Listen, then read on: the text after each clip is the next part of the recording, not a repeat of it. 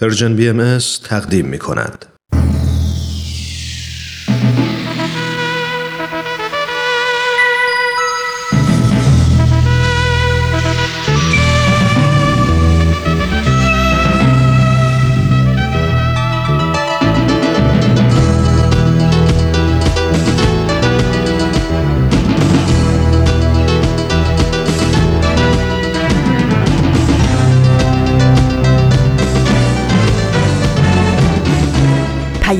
دوست. برنامه ای برای تفاهم و پیوند دلها.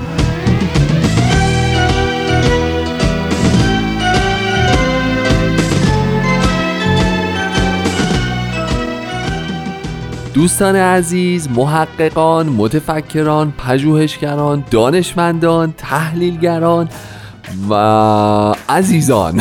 داشتم میگم گروه آخر شاملش عزیزان. عزیزان دل و جان.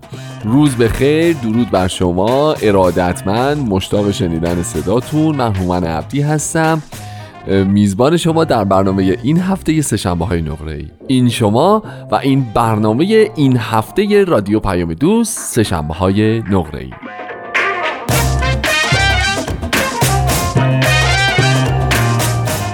خب حالتون چطوره؟ امیدوارم که روزهای خوبی رو سپری کرده باشید. ایام با صفا و باحال تابستونه و همه درگیر سفر و ددر و اینور و اونور و رفت و بیا و اینهان و آببازی و به به فس فس استخر و دریا و سواحل و خلاصه امیدوارم که هر جایی هستین چه تو سفر هستین چه مستقر هستین تو شهر خودتون شهر و دیار خودتون انشالله که خوب باشین و خوش باشین و بهتون خوش بگذره. بعضی از این فرصت دارن استفاده می‌کنن و کارهای عقب مونده رو انجام میدن. بعضی ها دارن همچنان تحقیقات علمی می‌کنن مطالعه می‌کنن. و بر اندیشه و علم خودشون میافزایند. ما این هفته به طور اخص می‌خوایم با این گروه از مخاطبینمون صحبت بکنیم. برای اینکه همش هی شما تو فضاهای مجازی میگید که آره چرا به مسائل اجتماعی می‌پردازی همش و چرا همش بحثای در مورد وضعیت زندگی و جامعه و ارتباطات آدم ها و اینا صحبت می‌کنی؟ چرا مسائل علمی رو کمتر مطرح می‌کنی و اینها؟ ما فکر کردیم که بله سه شنبه های نقره با این همه پتانسیل با این همه توانایی با این همه امکانات دریایی از علم دریایی از درک تجربه و ثبات و سواد بین ماها این همه اینجا جریان داره. خب چه اشکال داره استفاده می‌کنیم؟ یه قطعش هم چلیک میچه کنیم تو برنامه سه شنبه های نقره اینطور آدمای با گذشت و دریادلی ما هستیم. حالا نتیجهش این شد که در سهشنبه مثل امروز 16 جولای 2019 که در ایران مصادف است با 25 تیر ماه 1198 ما به این نشستیم که اصلا برنامه رو با یک سوال کاملا علمی چند گزینه ای شروع بکنیم. چون گفتیم شاید براتون سخت باشه بخواین جواب این سوالات ما رو بنویسین گفتیم بیاین چند گزینه ای می‌کنیم. تیک علامت می‌زنید و میره پی کارش در ضمن یه خبر مهم دیگه هم بهتون بدم. دوستان فراموش نکنید که رادیو پیام دوست اپلیکیشن داره. این بنز. می‌تونید برید اونجا اپلیکیشن رو دانلود بکنید. چه اندروید چه آی فرق نمی‌کنه. اپلیکیشن رو دانلود بکنید. برنامه های ما هر روز و هر ساعت و هر جوری که دلتون خواست بشنوید search کنید فلان. تو مسابقه علمی برنامه ما هم می‌تونید تو از طریق اپلیکیشن شرکت بکنید. مسابقه اینه که کدوم وسیله که الان من نام می‌برم در جهان امروز بسیار پرقدرت و بسیار خطرناک است برای بشریت. گزینه یک بمب های هیدروژنی. گزینه دو انواع پهپادها. گزینه سه نیروهای هسته‌ای. گزینه چهار سلاحهای کشتار جمعی. چند گزینه؟ گزینه پنج سیستم های موشکی چیچی به چیچی چون اینا می‌دونید که یه تکنولوژی جدیده. مثلا میگه چیچی به چیچی زمین به هوا. چیچی به چیچی هوا به زمین. چیچی به چیچی زمین به زمین. چیچی به چیچی هوا به هوا. این آخری البته ما داریم تو لابراتوار سهشنبه های نقره روش کار می‌کنیم که پایگاه های موشکی درست بکنیم تو هوا که از هوا به هوا باشه. یعنی تو هوا یه سری جای دیگر تو هوا بزن. خیلی خارجیه. اینا شما الان درگیرش نشید. ما بعدا تکمیل که شد تو مراسم رونوایی دعوتتون می‌کنیم. خلاص این پنج تا گزینه رو داریم گزینه 6 رسانه. الهی. کوچولو. برای خودش اینجا. ناز قشنگ. تو گوشی موبایل شما از طریق اپلیکیشن نشسته. از طریق رادیو میشنوین از طریق تلویزیون می‌بینین. انواع و اقسام رسانه ها رادیوهای اینترنتی رادیوهای موج کوتاه و بلند و متوسط. تلویزیون ها که ماشاءالله دارن بیداد می‌کنن. روزنامه ها و مجلات اینترنتی روزنامه ها و مجلات به سبک و سیاق همیشگی و سنتی و کاغذی. خلاصه می‌خوام بهتون بگم که این همه کانال های تلگرامی کانال های مجازی اینستاگرام توییتر اوف ببینید چقدر رسانه ما الان در دنیا داریم و در طول شبانه روز ما با چندین و چند رسانه در ارتباط هستیم و درگیر هستیم. سوال اینه که کدوم یکی از اینها ابزار قدرتمند ترین چون اینجوری نگاه می‌کنید. خب جواب بدید دیگه. همه گزینه گذاشتم. حق انتخاب آپشن. جواب دارین ها؟ با هم راجع به جواباتون مفصل صحبت می‌کنیم. بریم اگه موافق باشین یه قسمت دیگه از مجموعه رادمردان جاوید رو اول بشنویم. بعد در مورد جوابهای شما و ایده های شما و ایده های ما با هم دیگه صحبت می‌کنیم.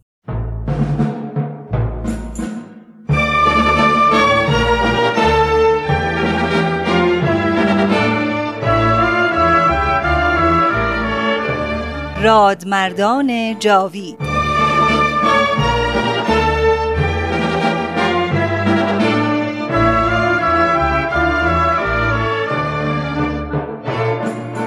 و اما در این ظهور ازهر و سلطنت عزما جمعی از علمای راشدین و فضلای کاملین و فقهای بالغین از کأس قرب و وسال مرزوق شدند و به عنایت عزما فائز گشتند و از کون و امکان در سبیل جانان گذشتند. همه اینها محتدی و مقر و مزعن گشتند برای آن شمس ظهور به قسمی که اکثری از مال و ایال گذشتند.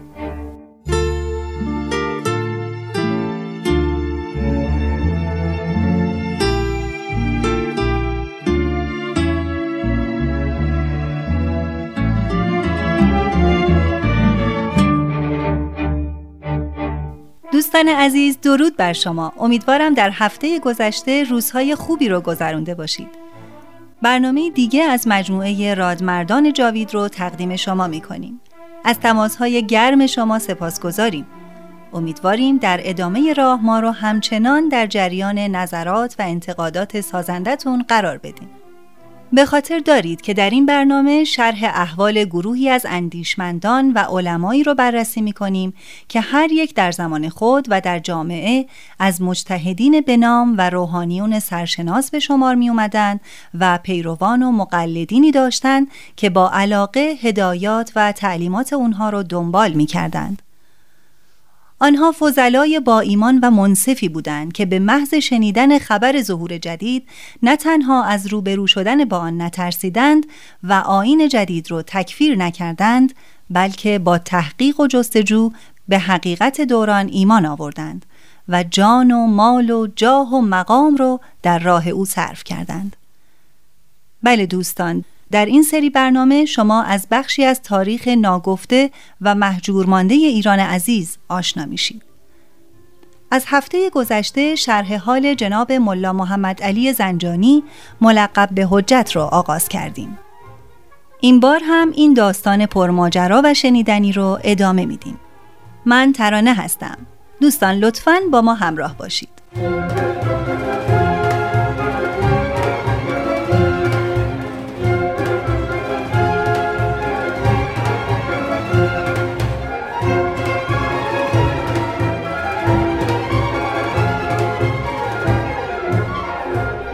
گفتیم که علمای زنجان به محمد شاه نامه ای نوشتند و در آن از ملا محمد علی زنجانی شکایت کردند که او به آین جدید نه تنها مؤمن شده بلکه پیروانش را بی پرده و هجاب به آن دعوت می کند و انقریب است که دین و دولت از دست رود و فرصت از شست. محمد شاه هم تصمیم گرفت در مجلسی مرکب از علمای زنجان و جناب حجت حقیقت را دریابد. چون همه به تهران آمدند حاجی میرزا آقاسی و عمرای دربار و علمای مشهور تهران به امر محمد شاه در مجلسی که مخصوصا منعقد کرده بود حاضر شدند. علمای زنجان را هم حاضر کردند و قرار شد علمای زنجان با این عبد در آن مجلس گفتگو نمایند. هر سوالی که مطرح می شد جواب مناسب می دادم و از آنجا که به فضل حق پاسخهای من از صدق دل و خلوص نیت بود همه حاضرین و شخص محمد شاه بر بیگناهی من یقین حاصل کردند.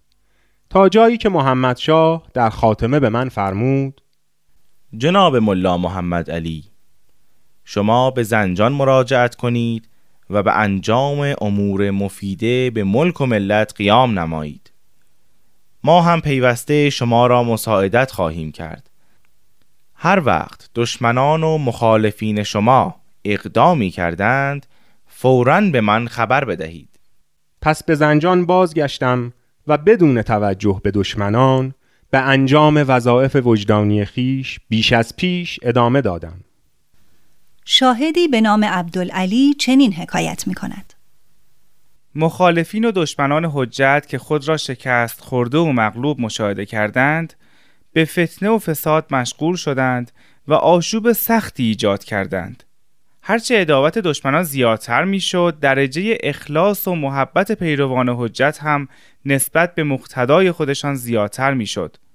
حجت بدون اینکه به کسی اعتنا کند و از دشمنان خود بیاندیشد به انجام وظایف خیش مشغول بود و طوری رفتار می کرد که دشمنان خود را شکست می‌داد و اقداماتشان را بیهوده میگذاشت. مخالفین خیلی خشمناک بودند زیرا می‌دیدند که اقداماتشان بینتیجه می شود و زمام امور از قبضه قدرتشان خارج می گردد.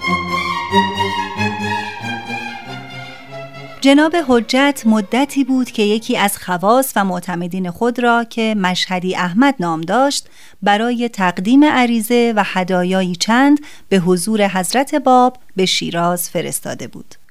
یک روز جناب حجت با شاگردان خود مشغول صحبت بودند. در این بین مشهدی احمد از شیراز مراجعت کرد و نامه سر به مهری به دست حجت داد. لوحی از حضرت باب بود. عبدالعلی که خود شاهد بود چنین حکایت می کند. در محضر درس ملا محمد علی حجت الاسلام بودیم. شخصی احمد نام وارد شد و نامه‌ای به جناب حجت تسلیم نمود. بعدا فهمیدیم که آن نامه توقی مبارک حضرت باب بوده. آن جناب نامه را باز نمود به محض آنکه چشمش به آن خط شریف افتاد رنگ از روی آن جناب پرید و حالت غریبی به او دست داد چنان که به قرار دو دقیقه همین طور بی نطق و بی حس مانده بود و از خود خبری نداشت. حاضرین همگی در حال آن جناب دقت می کردند و همگی متوحش شده که آیا چه واقع شده که حالت آن جناب چنین پریشان شد. بدین لحاظ هم انقلاب به قلب حاضرین افتاد. سرانجام جناب سر برداشته انگشت خود را به گرد دیوار سایید و بعد رو به سوی حاضرین نموده به آواز بلند ندا سرداد که ای حاضرین بدانید و آگاه باشید که من بشارت می دهم بر شما و بر حاضر و قایب شما به آن کسی که خلق کل کائنات عالم منتظر ظهور آن نیر اعظم می باشد. همان که صاحب لوحی است که در دست دارم. اگر صاحب این لوح مبارک مرا به قدر این گرد انگشت که بر دیوار ساییدم منظور داشته باشد قدر و منزلت من در پیش خداوند چنان به مقام رفیعی خواهد رسید که وصف نمی شود. اگر مرا در قول و فعل صادق می دانید و علم و فضلی برای من قائلید بدانید که من به آن شمس حقیقت ایمان آوردم. هر کسی که مرا دوست دارد و قول مرا صادق می‌داند مانند من که به او ایمان آوردم او نیز جستجو کند و ایمان بیاورد. او همان مهدی موعود است که خلق کائنات در انتظار آن می باشند و الان ظاهر شده. از روی یقین بدانید و آگاه باشید. من از این پس دیگر درس نخواهم گفت. زیرا طلب العلم بعد حصول المعلومه مزمومون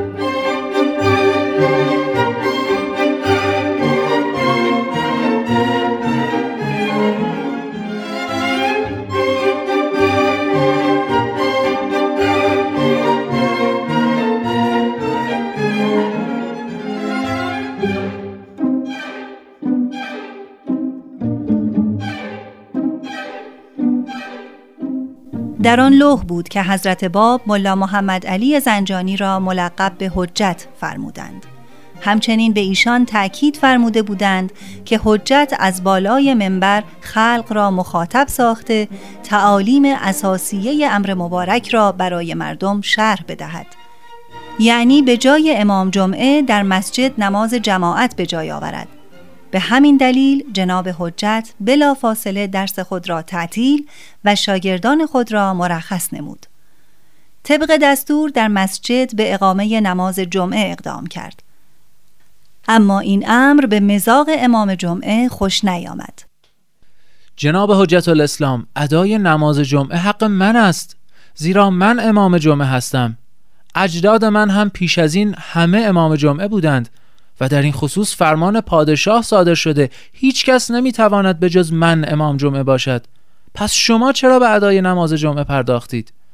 اگر تو فرمان سلطان داری که امام جمعه هستی مرا حضرت قائم علیه السلام به ادای نماز جمعه امر کرده. من هم فرمان حضرت قائم را دارم و هیچ کس نمی‌تواند این حق را از من بگیرد. و اگر کسی با من معارضه کند و یا در این خصوص مقاومت نماید دفاع خواهم کرد بعد از آن جناب حجت بنا نمود آیاتی از آن لوح مبارک را به آواز بلند خواندند. آنها که در مسجد بودند مانند آنکه ندای الست و به را از جانب پروردگارشان و از قول او میشنوند همگی بلی گفته و سجده شکر خدا را به جا آوردند گفته اند که چهارصد نفر به محض شنیدن آن آیات به سجده افتادند و ایمان آوردند. و دیگر کسانی بودند که در آن زمان در مسجد حاضر نبودند. ولی به واسطه مطلع شدن از آنچه رخ داده بود توسط حاضرین آنها هم به واسطه یقین و اطمینانی که به جناب حجت داشتند ایمان آوردند. طولی نکشید که در زنجان حدود سه هزار نفر همزمان به حضرت باب ایمان آوردند.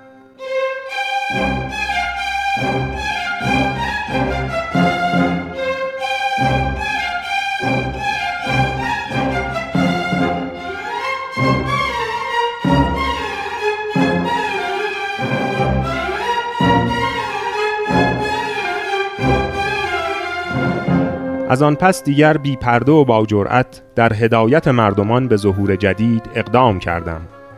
پس علمای زنجان با امام جمعه همدست و همراه شدند و به حاجی میرزا شکایت کردند که ملا محمد علی به هیچ امری اعتنا ندارد و به حقوق ما تعدی می کند یا ما همه هرچه داریم بر می داریم و از زنجان می رویم و شهر و مردم شهر را برای جناب حجت الاسلام می گذاریم یا آنکه محمد شاه فورا ایشان را از این شهر اخراج فرماید. زیرا یقین داریم که اگر شاه ملا محمد علی را به حال خود بگذارد و در این شهر بماند خطر شدیدی به وقوع خواهد پیوست. حاج میرزا آقاسی سرانجام مجبور شد شکایت علمای زنجان را به شاه عرض کند. محمد شاه فرمان داد تا قلیچ خان کرد از تهران به زنجان سفر کند و به این بنده بگوید که باید به تهران بروم. در این بینها بود که حکومت مولایم حضرت باب را از نزدیک تهران عبور می‌داد تا ایشان را به تبریز منتقل کند.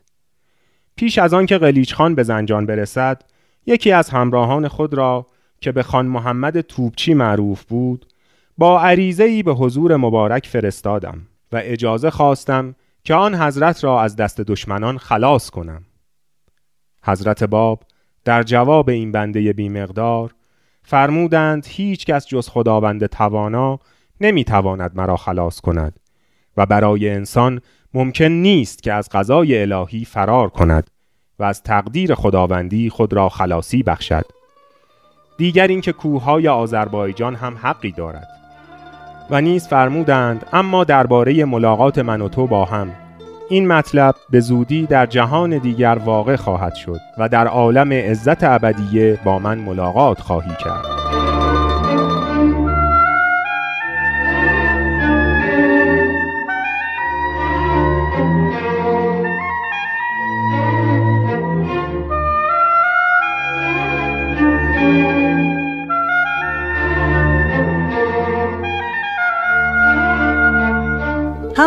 که پیغام حضرت باب به جناب حجت رسید قلیچ خان هم وارد زنجان شد و پیغام شاه را به حجت رساند.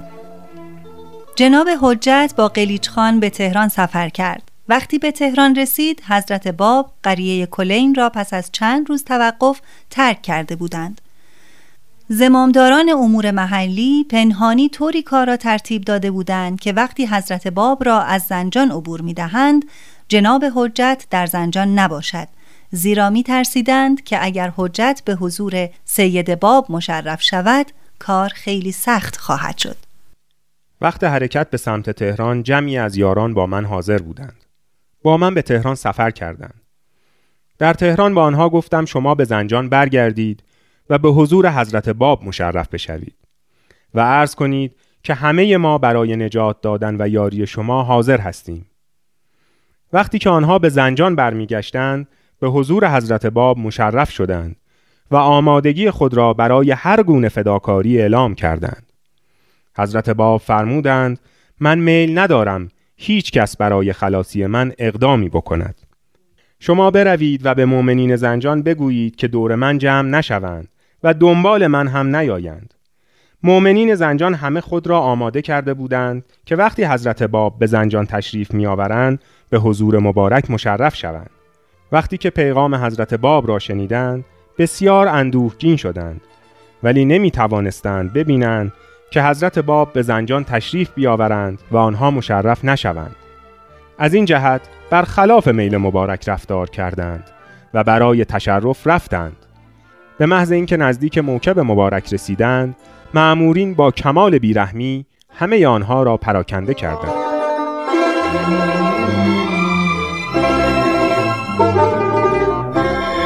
خب دوستان عزیز به انتهای برنامه این هفته رادمردان جاوید نزدیک شدیم.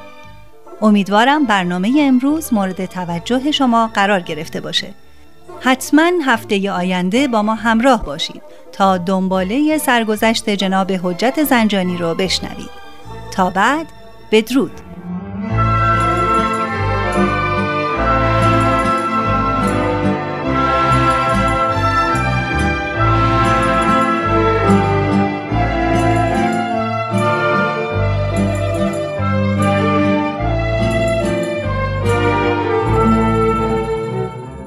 خسته نباشین دوستان عزیز این رادمردان جاوید بود که شنیدین.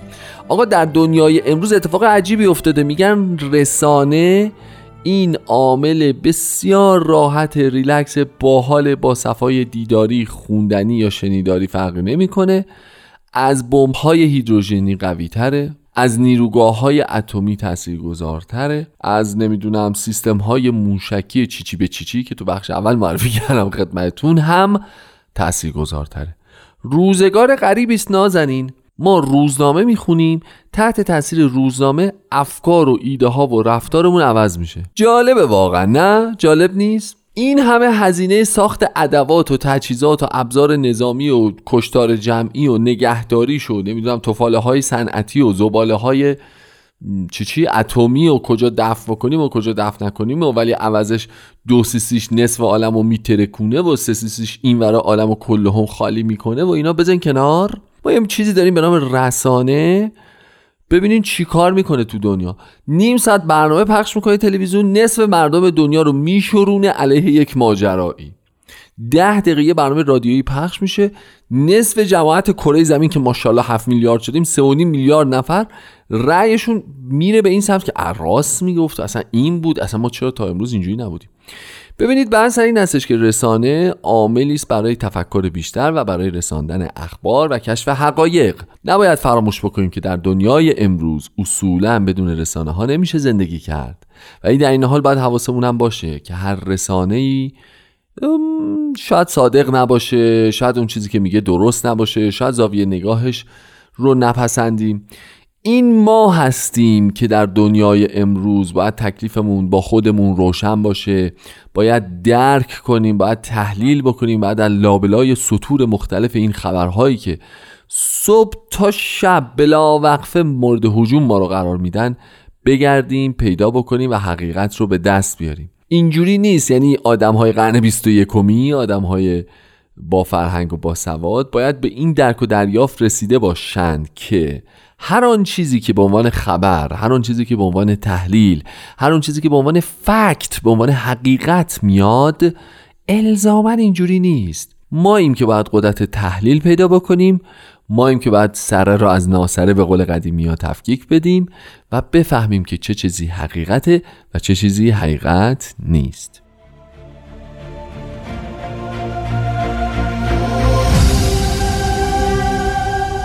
چشمه خورشید.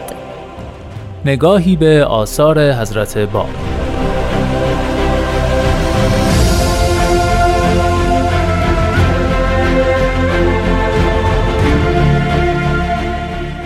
در واقع باید از نام ایشون شروع بکنیم. نام ایشون پیوند دو تا اسم بسیار مهم در دیانت اسلامه. نام حقیقی ایشون سید علی محمد که در شیراز متولد شدن و گویا از دو کلمه ترکیب شده. علی سه حرفه و محمد چهار. چهار حرف. جمع اینها میشه هفت حرف. بنابراین مرادشون از اون سب آیا اینجوری نباید بگیم که این حدیث راجع به جستجوی انسان راجع به خدا؟ مسئله همینجاست. که اگر سید کازم نمی بود یا فوت کرده بود از القاب یا عباراتی نظیر چیزی که از حضرت باب خواسته بودن. توبه بود. یعنی بگویند که هیچ دعوی جدیدی ندارن. اما حضرت باب صراحتا بیان فرمودن که هر آنچه را که شما منتظر ظهور او بودید حضرت باب میفرمایند مهمترین رکن در شریعت مسئله حب هست. یعنی محبتی که انسان باعث میشه در سلوک به مدد او گامی به جلو برداره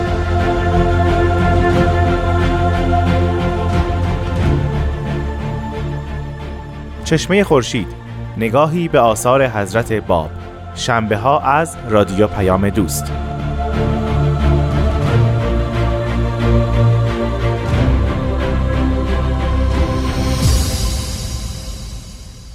نوبتی هم که باشه نوبت یه قطعه موسیقی شاد و نشاط آوره که روح برنامه رو اصلا متحول بکنه. بفهمید خواهش می‌کنم.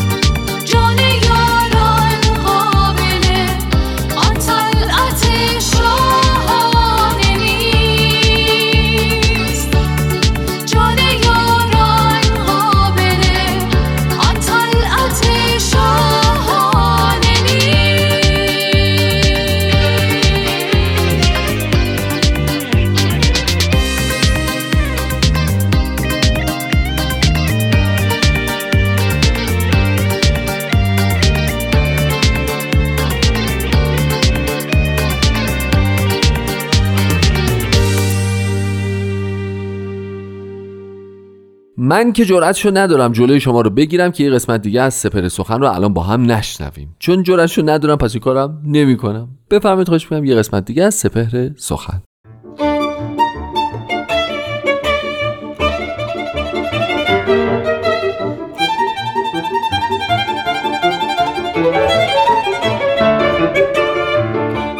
سپهر سخن فصل اول.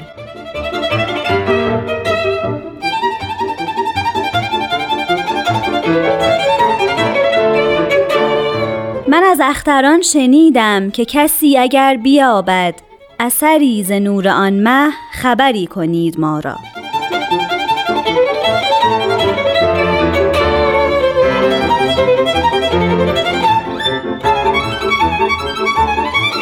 شنوندگان دوست داشتنی رادیو پیام دوست وقت شما به خیر من نیوشا رات هستم. به سپهر سخن خوش اومدین. شمایی که شنونده همیشگی این برنامه هستین می‌دونین که در سپهر سخن استاد بهرام فرید هر هفته اثری از آثار حضرت بهاءالله بنیانگذار دیانت بهایی رو برای ما توضیح میدن. پس با ما همراه باشید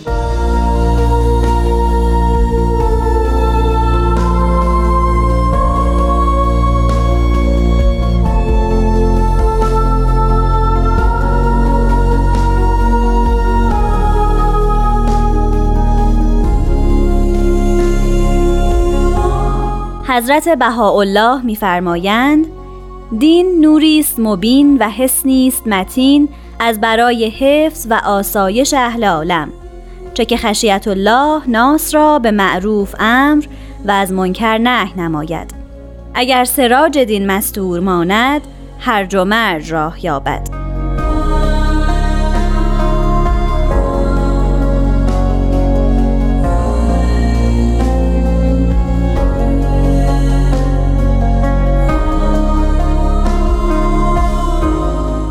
شنوندگان محترم و نازنین همانطور که شنیدیم حضرت بهاءالله تشبیه میفرمایند دین رو به نور مبین و حسن حسین. نخست بعد بگوییم که این بیان حضرت بهاءالله در نیمه دوم قرن 19 هم نوشته شده و از قلم حضرت بهاءالله بر جریده عالم ثبت شد.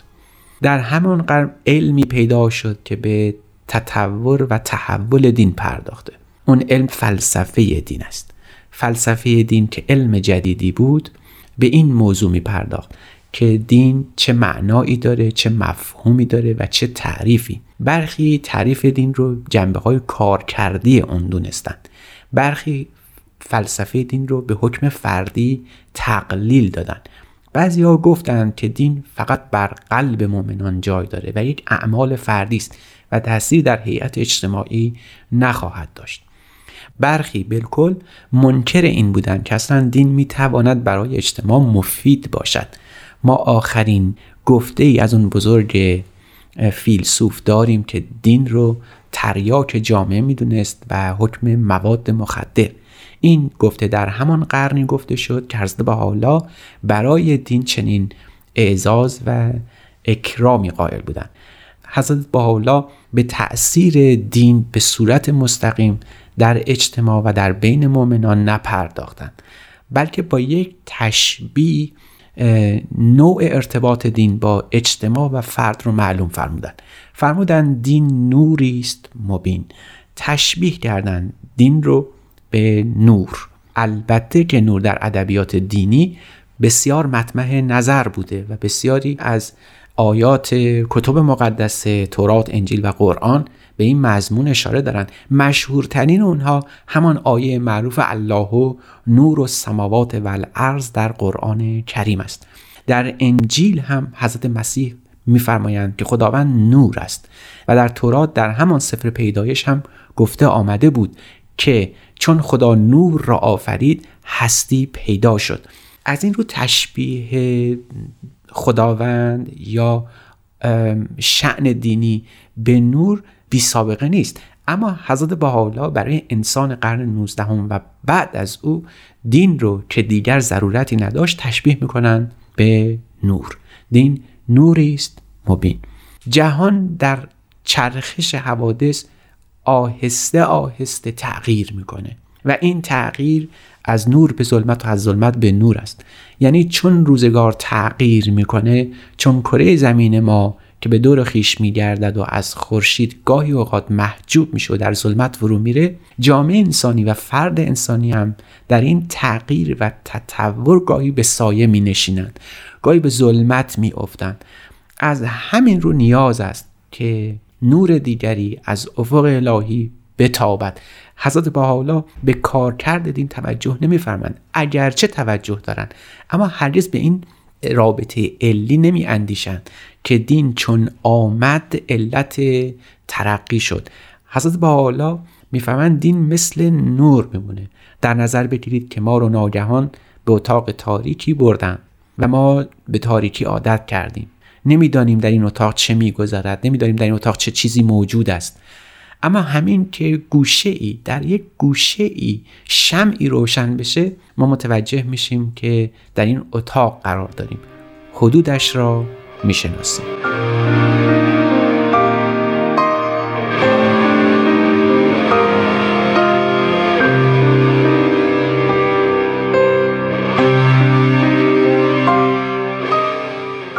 حال اگر این شم که روشن شد و ما حدود و سقور اتاق رو فهمیدیم اندکی پر نورتر کنیم نور رو افزایش بدیم. باز به جزئیات این اتاق ظلمانی پی می‌بریم. می‌فهمیم که اشیا در کجا هستن. آهسته آهسته نور هرچه بیشتر فزونی بگیره. البته ما به اتاقی که در اون زندگی می‌کنیم اشراف بیشتر خواهیم داشت. از همین رو می‌توان گفت که دین مثل نور میمونه. قرار نیست که فقط به ایجاد بپردازه که البته موجب آفرینش ها خواهد بود ابداعات خواهد شد. اما حقیقت اصلی دین پاشیدن نور به هستی است. وقتی این نور الهی به عالم هستی ما بتابه به عالم انسانی ما بتابه ما این روابط موجود در بین اشیا رو پی خواهیم برد. از همین رو به اکتشاف هستی می‌پردازیم. آنچه را که ناپیدا بود اما وجود داشت حالا پیدا میشه حالا ظاهر میشه و ما می‌تونیم روابط بین انسان این روابط بین عالم انسانی رو پیدا بکنیم. حضرت عبدالبها مبین آثار بهایی در یک تعریفی از دین همین معنا رو به کار بردن. یعنی دین عبارت است از روابط ضروریه منبعث از حقایق اشیا. این حقیقت اشیا بر ما پیدا میشه. لذا تشبیه دین به نور مبین درست در زمانی گفته میشه که جهان تاریکه. نیچه در کتابی به اسم تأملات نابهنگام که در چهار مقاله است در همون موقع که اوج شکوفایی تمدن معاصر یا مدرنیته است اونجا اعلام کرده بود که جهان رو تاریک می‌بینه. او در اروپا زندگی می‌کرد اما تاریکی جهان رو مشاهده کرده بود. در همون زمان در همون موقع که این گفته می‌شود توسط نیچه خطاب انسان غربی حضرت بهاءالله در زندان عکا در یکی از الواحشون که متمم کتاب اقدسه صحبت از دین نوری است مبین می‌کنن. دین رو نور الهی می‌دونن. و ما می‌دانیم که با ظهور یک فرد در تاریخ دین همه جا روشن میشه. نخست نوری به گرد خودش و بعد آهسته آهسته طیف این نور بیشتر و بیشتر میشه و هرچه وحدت بین مؤمنان بیشتر باشه این نور قوت بیشتر می‌گیره تا عاقبت تمام هستی رو فرا بگیره. تشبیه دین و پیامبر خدا به نور سابقه بسیار کهنی داره. عجبا و غریبا که در دین اسلام وقتی صحبت از سراج الهی شده. یعنی کلمه الهی رو تشبیه به سراج می‌کنن.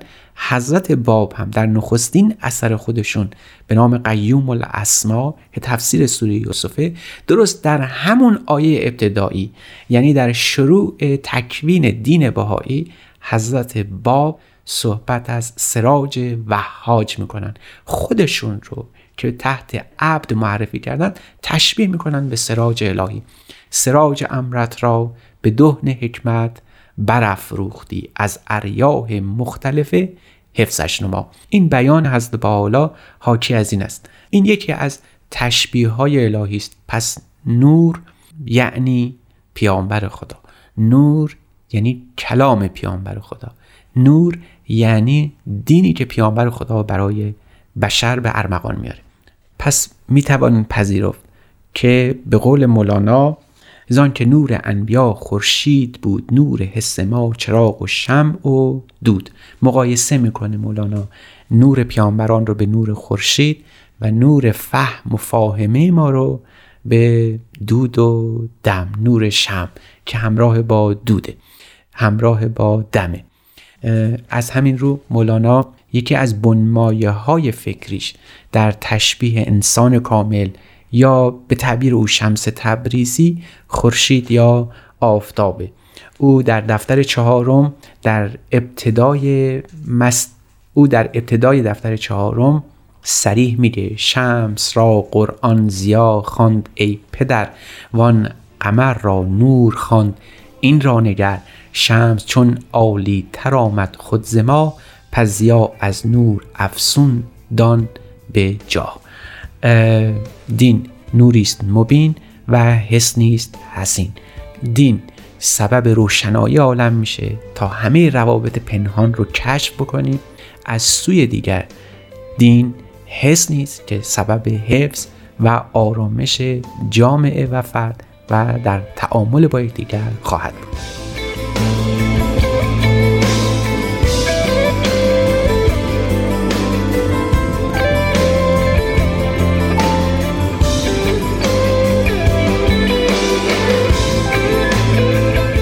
فارسی زبانان عزیز خسته نباشین.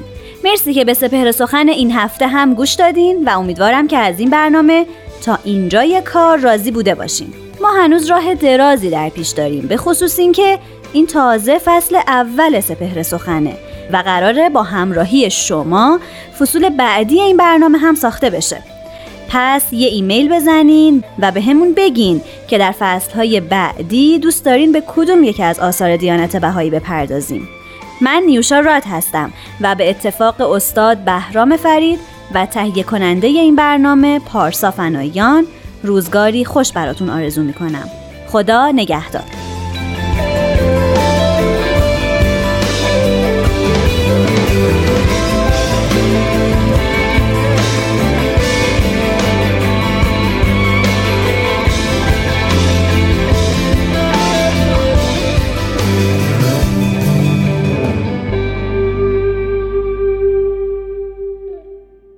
خسته نباشین دوستان عزیز برنامه که شنیدین یه قسمت دیگه از فصل اول مجموعه شنیدنی سپر سخن بود. به همه همکاران عزیزم که این برنامه رو تدارک می‌بینن قلبا خسته نباشید میگم.